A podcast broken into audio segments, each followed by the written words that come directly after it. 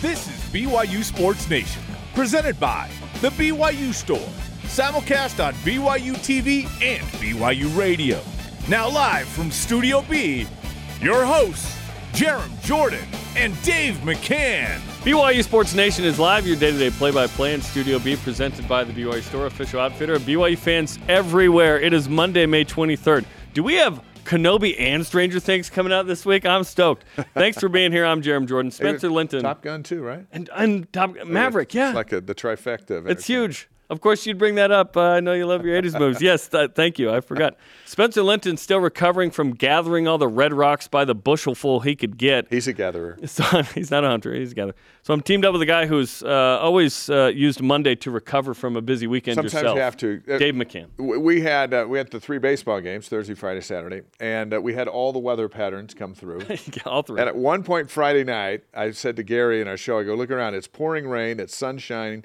There's wind and there's snow at the top of the mountain falling all at the same time. And the kids from California, from LMU, are just sitting there going, what in the world is going on up here? Greg Grenberg's going, what is this? Yeah. uh, that's May in Utah. Yeah. All Utahns know, but forget every year, including myself, that y- it will snow in May. What we usually do have, though, Every year. we do have a baseball game, at least one, where it's like, oh, it's so hot, you know, everyone's got to stay dehydrated. hydrated. Mm-hmm. Yeah. And instead, uh, this year we had cool games just about every game, and and some really cold. Yes. It's like well, this was a weird weather spring. At least the booth is inside now. There were games that uh, Back in the day. renowned sports psychologist uh, now and motivator uh, Justin Sua and I were calling games. Literally, we were outside on the porch in early May, and it is snowing, and I've got a heater at my feet just to survive. As legend has it, uh, we were out there one day, and I said,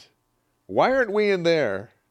And then we went in there, and been And that's why ever you're. Dave and I'm not. I just like, why are we freezing out here Yeah. when we could be in there? Yes. Anyway, the team's playing good. Off to the tournament. We'll talk about that today. And, Yeah. and we wish them well starting Wednesday. It was baseball. It was St. George Fan Fest. Shout out to everybody in Oh, St. yeah. George. Showed up. Great. Really cool. Uh, I jokingly called it the pregame show for baseball. So We- we really- appreciated that. We didn't really talk about baseball, Saturday. but uh, Yeah. too much. But it was fun. It was fun. Okay, let's check out uh, today's headlines.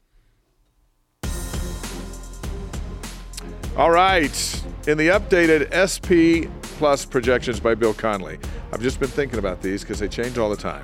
BYU football now projected to finish the season ranked 25th with the 13th best offense and 49th best defense. Previously projected 23rd overall, so I'm not sure what happened here in May, but they slipped to 25th.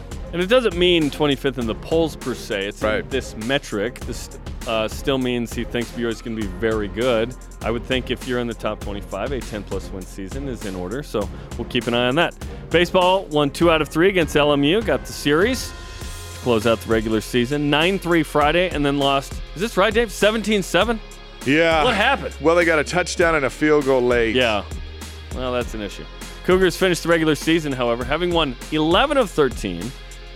Incredible stuff. Are the four seed playing LMU again Wednesday in the West Coast Conference Tournament in Stockton, California. Seriously, they BYU had nine pitchers out there. Nine. They're just like, we're good. Think we're of the the think of the broadcasters. Trent Pratt. Don't roll nine guys So- out. That's a lot of talking while nine guys. So you're out. telling me that had they already locked up the four going? They'd already locked it up. Oh, okay. So it was a throwaway. They mailed it in. Yeah. Yeah. Yeah, no yeah. starters in that one. Yeah.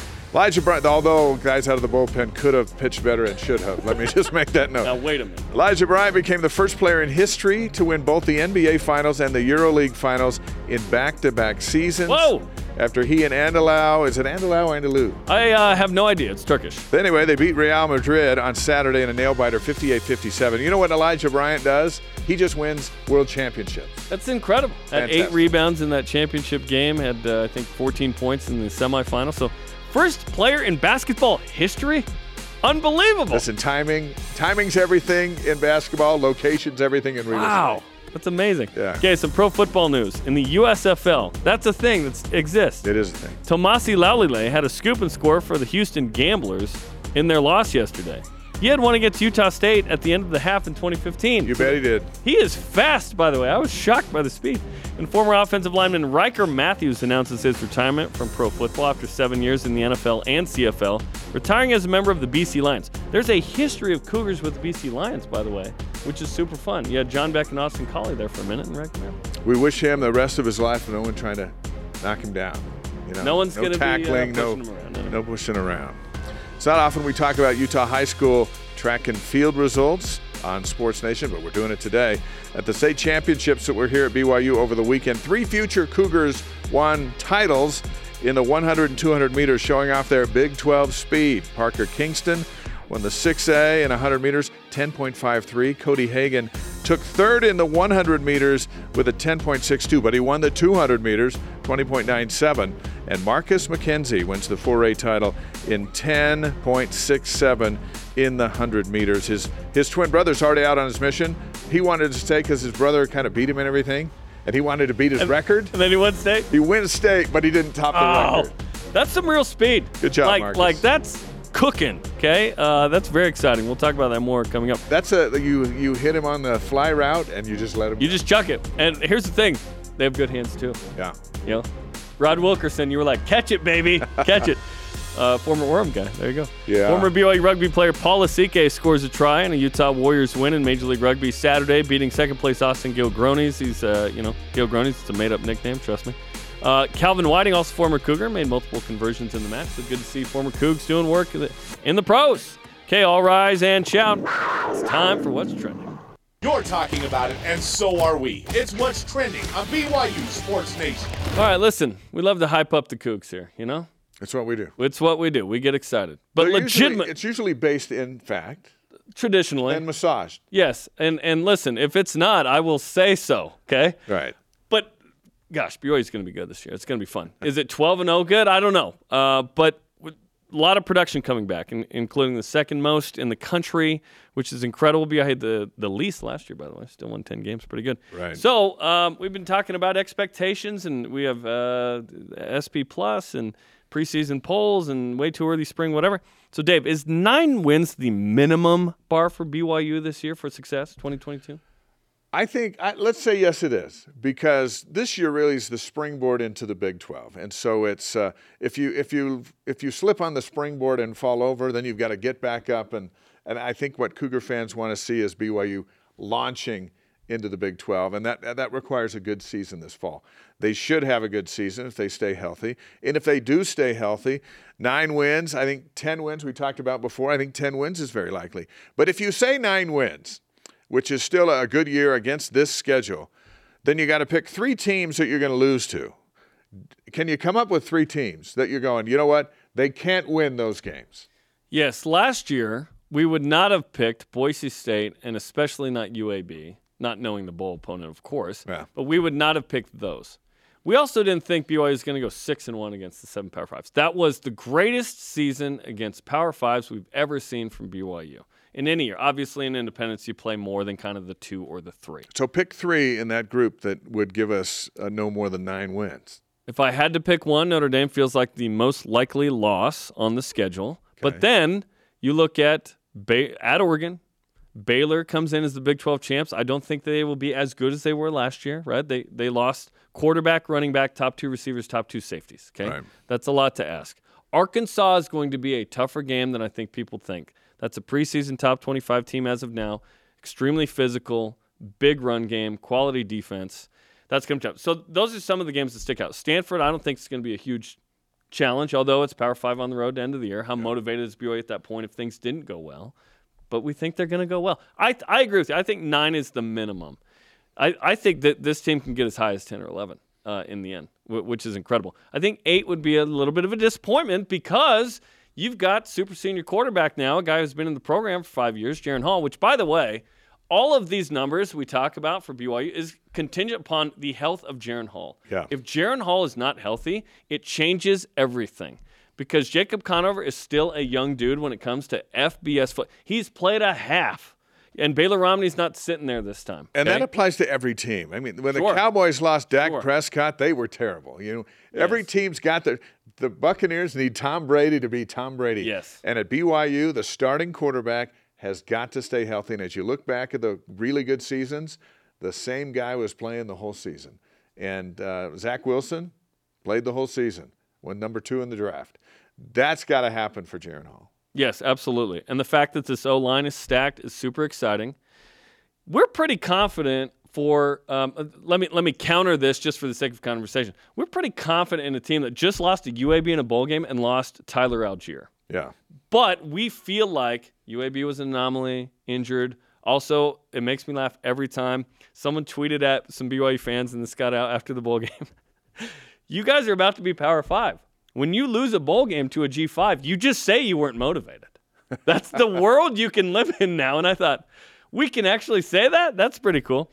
And and the fact that Christopher Brooks is a quality dude that we think can be kind of a thousand to twelve hundred, maybe more kind of guy. Not expecting 23 touchdowns and 1600 yards. If you put Luke Staley healthy back there, though, I would expect like 2,000. Right. Uh, it would be an unbelievable year. And you have Puka Nacua and Gunnar Romney with some good young studs, Keanu Hill and Chase Roberts and Kody Epps, not to mention defensively. As we great conversation by the way with Payton Wilgar on Saturday. If you haven't seen it, check it out. He had both labrums fixed and said that they were kind of slipping in and out quite a bit while he played. I mean, unbelievable the pain he was going through. He's back. Keenan Pili's back. Loaded secondary. D line we hope can get some pressure without a blitz. This, this is awesome, man. BYU has never been more prepared than this for this kind of schedule either, not to mention the sort of Big 12 engagement confidence that I think BYU is still riding, Dave. And if you take the blue cloud goggles off um, for just a moment. Wait, why? Just I'm just saying if you did, because a lot of a lot of people have this show on it with a blue filter. Absolutely. I'm just saying if you just take those off for a minute and you look at back when BYU's been really, really good, they have been solid in the trench. Mm-hmm. And and and it doesn't matter who the quarterback is, running back is, receivers. I mean, it does, but but if you can't block for them uh, or protect, it, then it ha- then it's been a long, struggling season, or a season of highs one Saturday and lows the next Saturday. But in the trench for BYU this year, when they when they look at the offensive line, they're now 10, maybe 11 deep. Many with starting experience, um, big, stronger, faster. Yep. The offensive line is set for a successful season no matter who's behind them. Mm-hmm. They're even greater if Jaren Hall's behind them.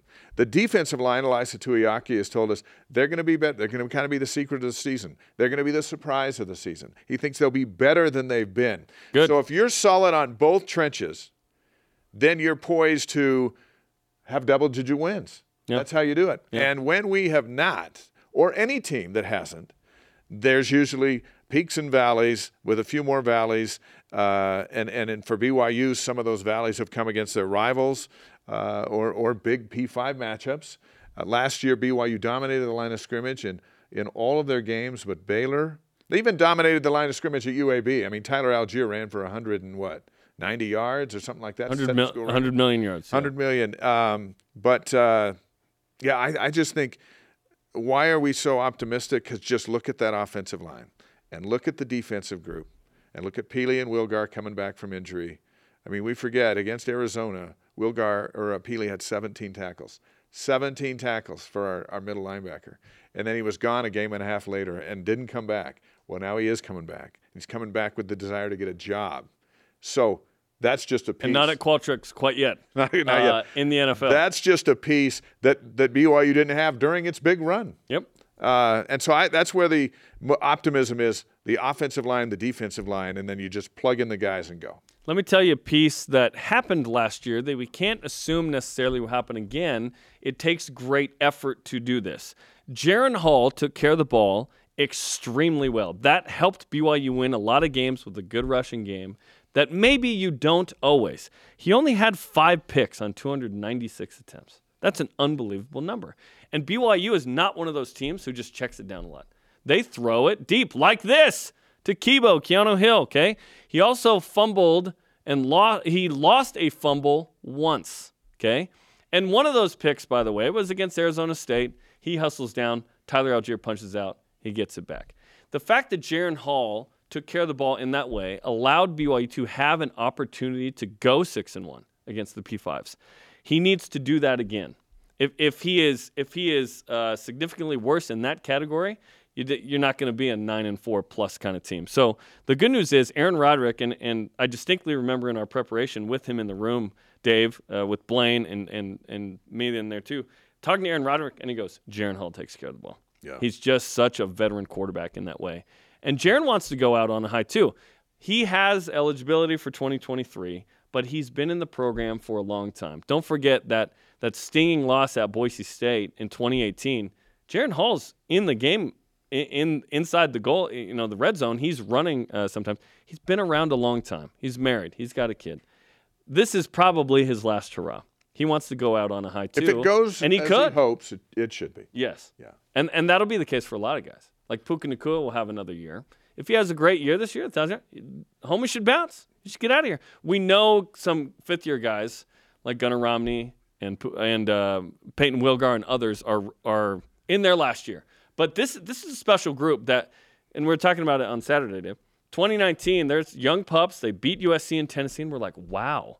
Uh, seven and six, but they built to what we've seen the last two years, and now they're ready to keep that going. And a credit to Roderick's offense that the offense is 100%. generated to taking care of the ball. I think Zach had three picks, Yes. And then and then Jaren had five. That's eight. That's in, crazy. In 26 games, 25 games, that that's got to be the fewest in the country for a program So back-to-back years for a team that throws it as much as they do. Yes. Uh, and and so it's it's the player, but it's also the system, and the system is built to win, and the system is built to win a bunch of games this fall. Nine, ten, maybe more if they stay healthy. That's what it's built to do. hmm Let's go. Okay, our question of the day is this Is nine wins the minimum bar for success in 2022? Let's hear from you and Voice of the Nation. This is the voice of the nation on BYU Sports Nation. At Tyson Peterson, I see eight of these games as must win. So if that ninth game is Oregon, Notre Dame, or Baylor, I would consider that successful.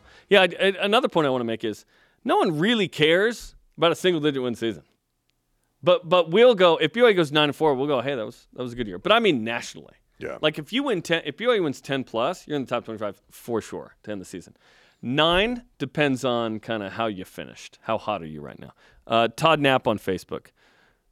Yeah, that's a 750 winning percentage. That's a C grade using a 4.0 scale. In, in my opinion, that's a quality minimum standard for 12 games.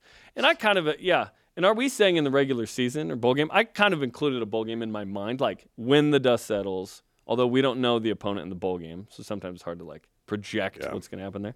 But uh, we hope BYU wins said bowl game. Hey, be healthy, win. Yes. Be healthy, All of that. win. Yes. And uh, that's the case for all of you at home as well. Continue to weigh in on Twitter, Facebook, and Instagram. Coming up, a BYU recruit putting his hair on the line if Mark Pope grows his. He can grow it. Like he chooses to shave it. So this is this is good. We got a fun Photoshop coming up. And Nicole Auerbach from the Athletic joins us. Where does the college football NLI debate end, and what does she see for BYU in 2022? This is BYU Sports Nation. This portion of BYU Sports Nation is presented by BYU Food to Go, the MVP of your next event.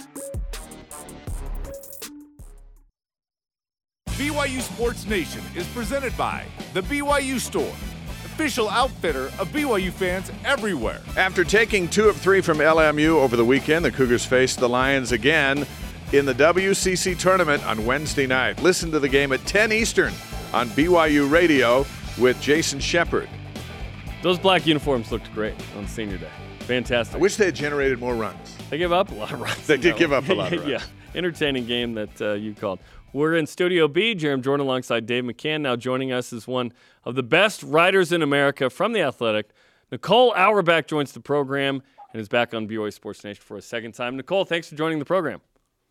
Yeah, thanks for having me. It's May, and we've got a lot to talk about. Typically, it's like a slow time of year, feels like. Maybe it's not for you. You're writing about all the offseason stuff, but gosh, we've got a lot to discuss. So let's start with name, image, and likeness. At some point, do you feel like there will be federal regulation regarding this, or is it going to be somewhat chaotic and we'll have more feuds between head coaches? Because my gosh, that's been awesome. Yeah, that was definitely a news cycle I did not anticipate. But the, the question of, of federal legislation is an in, interesting one. I, I think that there was a lot more pressure this time last year as we were getting closer and closer to that July 1st deadline to get something done from a legislative standpoint. I think right now we're kind of already existing in the world. Everything is still going. People still watched college sports all fall and winter. Um, so I don't know if the urgency is still there when Congress has so much else that they need to focus on. But then at the same point, you have midterms coming up, and I think that there's different lines of thinking around that. Well, if the Republicans retake, you know, Congress, is there are is, are they more likely to pass an NIL specific law. Meanwhile, more on the Democratic side, they're more interested in adding uh, more packages around it, right? Like, you know, healthcare guaranteed for the rest of an athlete's career and a number of other areas. So I think that's part of the issue is is how narrow, how broad can it be? How important is it for um, for these senators and and and and, and representatives to do? And then also just again, like it's it's very politically popular and it's united a lot of people to come against the NCAA. But if the world is already there. And if this this deregulation is already here and more and more rules are going to be deregulated because you know the alston ruling the supreme court case last year and just the need to deregulate more things should people just get comfortable living in a messier world? It's it's not going to have a million rules that tell people what they can and can't do. This is what it's going to be where it's going to be more up to schools going to be more up to individual states. So i kind of think that that's more where people need to be thinking about living and then see what comes with with federal legislation antitrust exemptions if they're possible and, and all of that. But i think right now people just need to get used to living in a space where people are operating by different rules. You're not sure if ncaa is going to investigate anything. And you're just kind of you know uh, uh, in the space where things that you thought were against the rules and horrible for so long are now allowed. And that's why you have coaches arguing and sniping at each other because they want to be seen as doing things the right way. And for so long, they were told that this was something that you can't do. And this is something that, you know, the bad coaches do, the ones who don't do it the right way. So that's part of the process, too. I think unwiring people's brains about allowing this to happen and the enterprise to continue onward. Well, I think we learned that uh, Jerry Tarkanian of the Runnin' Rebels was not a bad coach. He was just ahead of the game in, in how to get these guys together. And when you see Nick Saban and Jimbo Fisher go at each other last week, now we enter a new week. As I listen to those two guys go back and forth, to me, it revealed that this problem is bigger than most people think. If those two programs are arguing over which one has the advantage over the other, when the rest of the programs down in the lower tier are just fighting to get good athletes. I think it says quite a bit about those two coaches. And these are programs that always recruit at a really high level. You know, someone someone put it to me this way last week, and I've kind of been stealing it. Is you know Nick Saban whenever he talks about being concerned about parity in the sport, you know, that tends to happen when Alabama doesn't like completely dominate whatever the system is and, and all of the different um, things that have changed in a sport. If, if he's not easily comfortable with where his recruiting is, his program is, the state of his program, and into the future, then he talks about concerns about parity. And so I think it's not necessarily that they were the number two recruiting class behind A&M, but it's just about this moving forward because Alabama thinks that they're doing it the actual right way. They're waiting until these athletes get on campus for their NIL deals. And that is the way that the NCAA rules are written. And they see and they feel that there are recruiting inducements out there, that there are deals essentially contingent on going to a certain school. And this is part of what the NCAA is attempting to crack down on, or at least clarify because if collectives are boosters, then they uh, you have to adhere to all the same rules as as boosters did, which is you can't contact recruits. So that's where a lot of this tension is, and where people are saying that others are cutting corners or getting an unfair advantage is the money people talking to recruits before they get to campus. The idea, again, is that you're an established college player um, and you're marketable, and then you have a deal, but you're already enrolled in school. So that's the crux of what Saban is upset about, because I think he does worry that if they are doing what they're supposed to by the letter of the law, but other people are offering deals to recruits, meeting with recruits, that that will impact their future recruiting. And he likes to have the advantage in all situations. Now, again, I think we can debate about you know the the maturity shown for Jimbo Fisher in calling a press conference and responding that way, but I think the the overall premise is again it's like these coaches want to be known as great coaches, they want to be known as great recruiters, and now you have something that was or wasn't a part of what makes you a great recruiter under the table now above board. And you know I, I think they take a lot of exception to the idea that now re- relationships recruiting and those things don't matter. And it's just going to be the highest dollar figure wins these players. Plus these these guys want control. They want more control over the roster over the recruiting process. All that stuff gets affected by the current system and collectives. But you're right. I mean this is for a certain level of, of athlete. Like these are classes we're talking about that are already in the top eight or nine every single year. That's very different than more middle of the road programs coming up and recruiting against the same challenges that they always have. But that's when people talk about the rich getting richer in this system and the gap widening. That's what it is because of course Alabama and Texas A&M are still going to get good players. They were getting them 5 years ago. They were getting them as soon as they invested in their resources and their coaches. So it exacerbates that to an extent. But it's not necessarily changing or maybe not changing the same way in the middle of the pack. I will say Tennessee getting a five-star player, A&M actually getting the number 1 class, like stuff like that is a slight sign of parity up at the top. But again, the middle, how, how much is that going to change? We're, we're going to have to see. I mean, I think it's it's awesome that athletes on these campuses are getting opportunities to cash in in maybe their most marketable times of their lives. But again, from that like recruiting piece or like you know campaigning, changing of a competitive balance, I don't know if we're going to see that at as many places as we like to talk about. Nicole Auerbach of The Athletic is on BYU Sports Nation. Let's talk about the newness of the NCAA saying, we're not going to tell you you have to have divisions, right? Essentially, you figure out who you want to put in your title game, okay? So now conferences are going, do we even need divisions? Do you think anybody's going to have a division? And now we're hearing reports that even perhaps the Big Ten is is going to reshuffle, uh, you know, scheduling next couple of years. If there's no divisions, Nicole, so that's the first question: Will there be divisions in the next couple of years? How does that affect scheduling? How does that change college football? Well, I, I think you know, as of right now, we've we've gotten that news out of the Pac-12 and the Mountain West. They were clearly ready to make that decision. Um, you know, my colleague Chris Vannini checked in with all the Group of Five leagues, and um, at least you know the Sun Belt was one that was um, going to stay with divisions at least for the short term. Like there were there were some reasons, right? The regional rivalries, the way that you schedule, saving money, like all the reasons that ex- divisions exist um, are still factors in some of these conferences. So I do think we will see them in some. Um, you know, I don't think the Big Ten has has voted against this yet. Obviously, the Pac-12 had already done this and was ready to go. Um, so I could see the process being different in some of the other leagues, just based on again tradition, schedules being set, balance, perceived balance. Um, I, I, think that you know this, this may not be an overnight switch for everyone. I think you know like what the Pac-12 did, which is hey, we're going to determine our champion differently, but we're already stuck in our schedule for this year. So we're going to go by conference win percentage even though we don't have the scheduling model that we eventually will, I think is a smart way to do it. Um, we know the ACC is mulling different scheduling formats. This this comes at a good time for the Big 12 as they have to figure out what their schedule is going to look like and with incoming and outgoing members.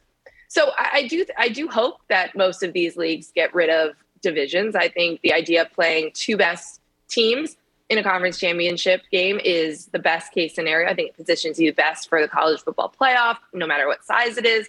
I think it's great for fans. I think it's great for TV. And I've been pushing for it for a while. I think a lot of us have, especially with so many conferences that have really imbalanced divisions um, that just don't make for an exciting championship game. So I think it's great. I hope we see it all over. But I do think, you know, there's at least a couple of leagues that may stick with divisions from a regional standpoint I, I just think in general it's going to help.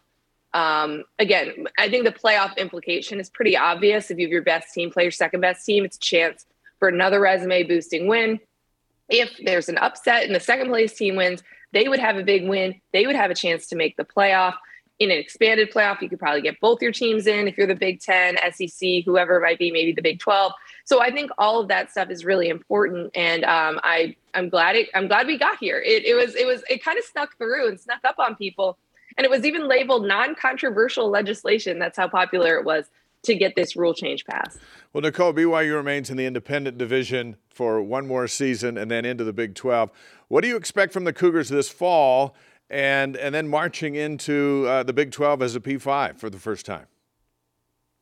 yeah, it's going to be an interesting year. I think when you're in a transitional period, you're kind of stuck between the present and the future. And you know, I was I was at BYU back in uh, February, stopped by and visited Jaren Hall and a couple of guys, and it, it definitely is a thing, right? I mean, because I think joining the Big Twelve happened, and it was such an excitement and celebration, but it was also in season, and the news came down on a Friday. Like you could kind of separate it out and could think about it, you know, big picture But now it's going to become more of a reality. And, and a lot of the things that they go through this season will be like the, it's the last independent schedule. It's the last time you might play certain people or go through certain things. Um, and so I think there's going to be, you know, kind of markers on that. You kind of live a little bit even in the past, present, and future. But I think there's a lot of excitement. And, and certainly with athletic director Tom Holmoe, you know, making sure that the facilities and everything from a competitive standpoint so that they're ready to go day one and compete in all the sports and, and be ready for there from a football standpoint as well. Um, I, I, think all of that's really important, and it, uh, it gives you with that with that light at the end of the tunnel being so close. I think it really adds something there. Um, but I, I'm sure there's a lot of fans who are you know a little bit struggling with the fact that they probably loved playing an independent schedule and playing teams all over the country. I think it was great for the BYU brand to get out there for uh, you know fans who live all over the country. So trying to balance keeping some of that with the part of the schedule you can control, but also the the real excitement of getting to a Power Five league after so long of trying to do just that. Um, I think is is incredibly exciting, but it's I just feel like you you probably feel like you're living in two different worlds, and in the world of independence, and then also in the world of Big Twelve. You know, I saw Tom at spring meetings. It was the first time the new members were able to go to the Big Twelve meetings in in um, Scottsdale a couple weeks ago, and so a lot of that is starting to become real. But again, I think you're still also trying to honor um, all that was special about being an independent and, and not rush through this season and still savor things. But I can imagine that um, it, it can be challenging on a day to day basis mentally, just thinking about like existing where your feet are, but then also being like, at this time next year, we'll be in the Big 12, we'll be playing this team. You know, it'll just be a totally different process.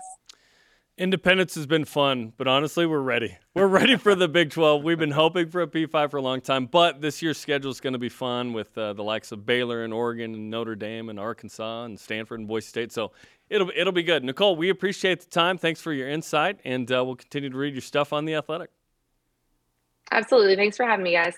Nicole Auerbach on BYU Sports Nation. Great insight into yeah. what's going on. Hey, n- normally May is like take it easy. No, there's a ton going on right now, and we I, I, I don't know about you, but you know the whole division thing in the Big Twelve. Uh, we've kind of been thinking, oh, what division are we get? Right. I don't, we may not ever get there. there I don't think it's in. a bad thing because uh, you just have to be the second best team to have a shot at getting to the biggest bowls. I do think it's kind of a bad thing. Do you? Because if you were in, it, it may have been an easier path if you were in the weaker division, right? right? Like Wisconsin and Iowa have been like, you know what's been awesome? To not have to play Ohio State, exactly. Michigan, Michigan State a lot. Yeah. So in the end, uh, you just got to win, though. You just got to show up. You got to be in the top two, and then you got a shot. So there we go. And maybe you get some better matchups along the way. Perhaps. Uh, we'll no one won the Big Ten wants to play Rutgers. Or, or maybe they want to play Rutgers every week. or maybe they do. yeah, in Maryland. Yeah, exactly. Coming up, Heather Olmstead joins us to talk about her upcoming summer coaching with Team USA. And the Colin Chandler Mark Pope hair swap you never knew you needed. That's coming up. This is BYU Sports Nation.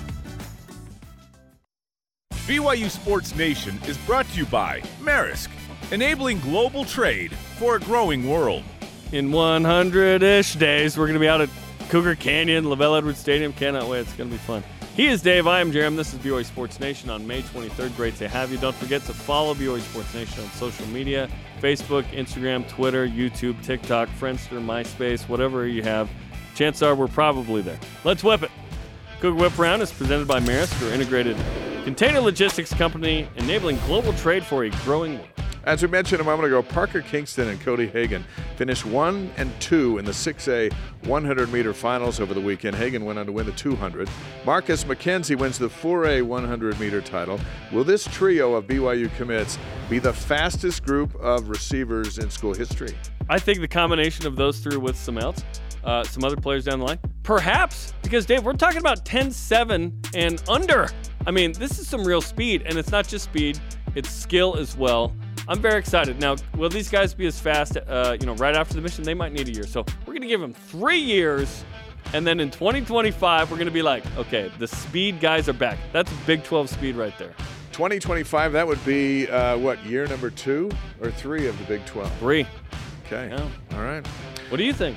I think that uh, it's it's speed that BYU has had in splashes here, there. Hey, this guy's really fast. This is a wave of speed. Love it. It'll be great. Pro Football Focus ranks Fred Warner as the best linebacker in the NFL since 2020. Where does Fred rank right now on the list of all-time Cougar NFLers? Steve Young's clearly number one, only Pro, Pro Football Hall of Famer. I go Todd Christensen number two because he had two All Pro first team selections and multiple Pro Bowls. Okay, then I go Bart Oates with five Pro Bowls.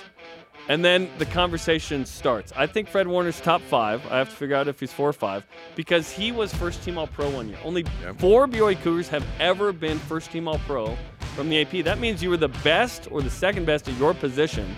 Chad Lewis, Vai Sikahema, Kurt Gouveia, Jim McMahon, all in the mix. A lot of great players, but Fred's top five. He's been an elite middle linebacker. And win some Super Bowls, and then you really climb that list. It certainly He's helps. young and he's just getting going. Yeah, hopefully the Niners never win one again as a Seahawks fan. But yes, I understand. But that's going to need to have to happen.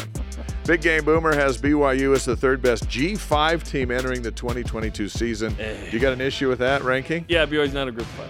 They're an independent. BYU's not power five. BYU's not group five. They're independent.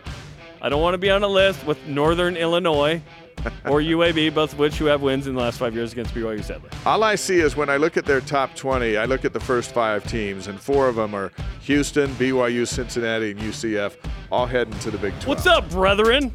That's what I see when I see that graphic, too.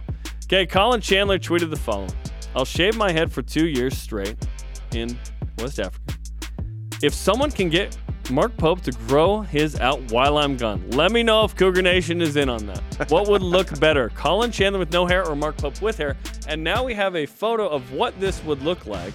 Viewer discretion advised. the podcast is like, we can't see it. We'll tweet it out.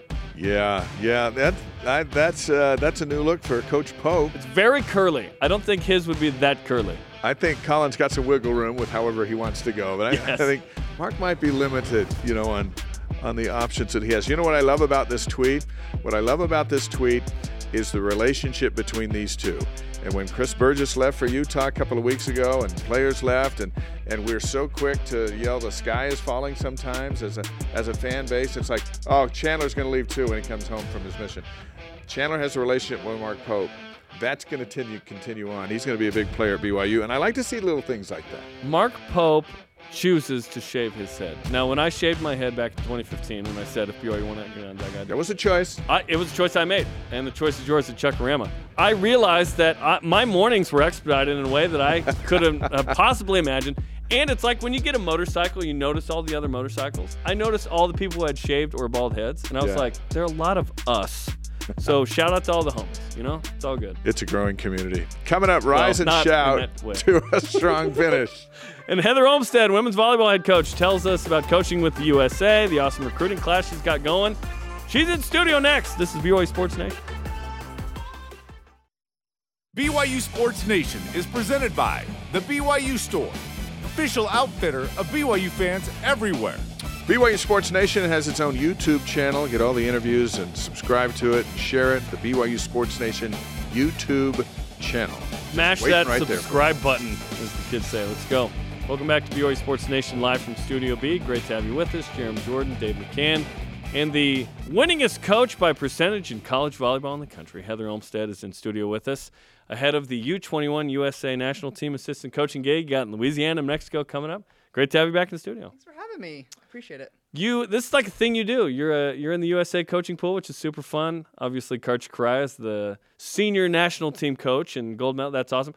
U21. So, is there a U23 team, or is this essentially like the the B team preparing to try and get on the senior Yeah, team? this is an extension of, of the national team. It's the uh, under 21 group that is definitely in the pipeline for the senior women's national team. What's cool about this opportunity, and I'm blessed and, and lucky to be a part of it, that I get to learn from Karch and his staff. The cool thing is, is that we are going to be in Louisiana alongside the VNL, where the senior women's team is going to be competing That's next awesome. week. So that's a huge opportunity for our coaching staff. I get the opportunity to learn from great coaches within our own coaching staff, but you get to watch the senior women's national team. We're going to watch some matches against Brazil and Canada and Dominican. Yeah. Huge opportunity for the girls on our team. What kind of things do you pick up as a coach? Because you're very successful at being a coach? Do you come back going, hey, there's a couple things I never thought of? Absolutely, yeah. If, if I'm not going to learn and to get better and to bring things back to BYU, I'm not doing my job. So looking for things within our staff, like I mentioned, I get to work with uh, Dan Fisher, who I've worked with before, John Newman, uh, and just a wonderful staff all, all the way around. And the players, the things you can learn from the players by listening and by observing. It's, it's hopefully going to make me a better coach here at BYU to bring back for our team for this fall. Is it fun or awkward uh, with Dan? Because at Pitt, obviously, this is a team that you know won a couple times. Are you like, I don't want to hear it, Dan? Um, you know, it's interesting because uh, we'll be seeing him again this fall, possibly. So oh, okay. We, now, I see what you did there. Maybe a little time, Provo visit. We've okay. been spending a lot of time together, so I we, like we it. have a great relationship. I'm grateful for the opportunity to work with with this staff and again Karch's staff, and it'll be fun. Now, what I love about volleyball is that everyone's just chill. Okay, it's more chill. You don't have Nick Saban and uh, Jimbo Fisher situations here. Like you could be like, I don't want to deal with Pitt. You got maybe we should create something on the road. And yes, like, you're totally drama. that type Kind of a of, per- thing. No, Okay. you're like the exact opposite, which is funny. Um, I want to talk about Karch for a sec. Obviously, there's history there with your dad, Rick, coaching him in high school to a championship. Sean talks about this amazing photo where he's got he's being held by a baby. Where where are you in this moment?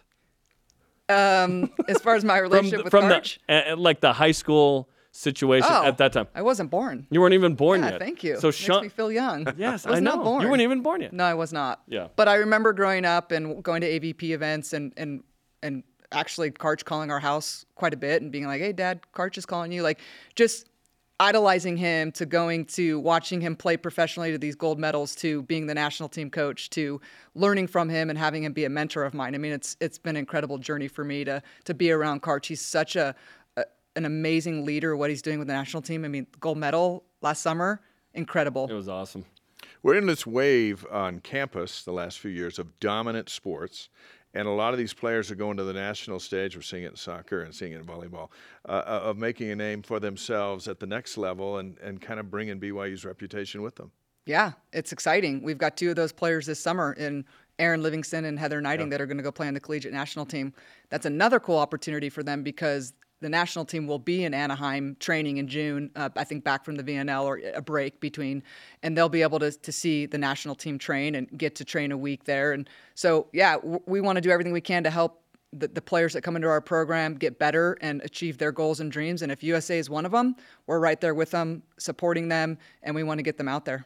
Absolutely, and they're two of uh, you know your your talented team that you're bringing back, which we're excited about. It was such a fun season last year, uh, and then you bring in five newcomers. Uh, you know Hannah Billiter, Eden Bauer, Briley Decker, Natalie Moravec, and Kate Pryor, who are all in the top 150, which is exciting. You you continue to recruit at a high level. Yeah, we're excited about the 22 class. We had three of them here in the winter, so that was cool to get a train with them and get them in the gym and, and bring them up to speed. And then we have two transfers as well, as Kelsey Knudsen and um, Abby Olson, who will be joining us this fall. So really seven seven newcomers. I think a lot of new faces for the fans that they can get excited about. And Kelsey's from uh, St. Mary's, Yep. was that right? And then uh, where's Abby Abby, played from? at Wyoming and just got married. In Congrats. Wyoming. Okay, Tion nice. last week, Saturday. Oh, to Tion Taylor. Yeah. Oh, of the men's volleyball. Yeah. Very nice. That's So- exciting. This is uh, an interesting time for Gordon Eakin, the softball coach, having been left out of the NCAA tournament after being so good at a, program record number of wins. Um, but the strength of the WCC didn't give him any help. Uh, in in getting into the tournament, you've been a victim of the WCC as well as being a dominant team, a national team, and get seated 11th, or, or just not where where um, where you want to be. It's your last year in the WCC, and then you go to the Big 12. Are you looking forward to that switch? Because obviously the competition's greater in the Big 12. And, and how do you find the balance of being the big fish over here, being a more competitive fish over here, and having it benefit in the postseason seedings? Yeah, we're super excited about our last season in the West Coast Conference. We we love the conference. We love the coaches, the camaraderie, the players that we play against. It's The road just, trips. The road trips, the weather, everything's just been such a, a joy for us. We've loved the West Coast Conference, and so we're looking forward to going out with a bang. We want this this group to to understand that this is it for the West Coast Conference, and let's let's go out being remembered for uh, hopefully something really good and special. How good can this group be? And so let's let's go out with a bang. But we also have control over um, those things and, and how we schedule. And so this little little teaser for our non-conference schedule we're going to release pretty quickly. That's twice now, and uh, you're getting me real excited because this That's my morning I was going, "Hey, I want a volleyball schedule. I want a soccer schedule. coming so soon. at least put and at Yeah. least some of the Big 12.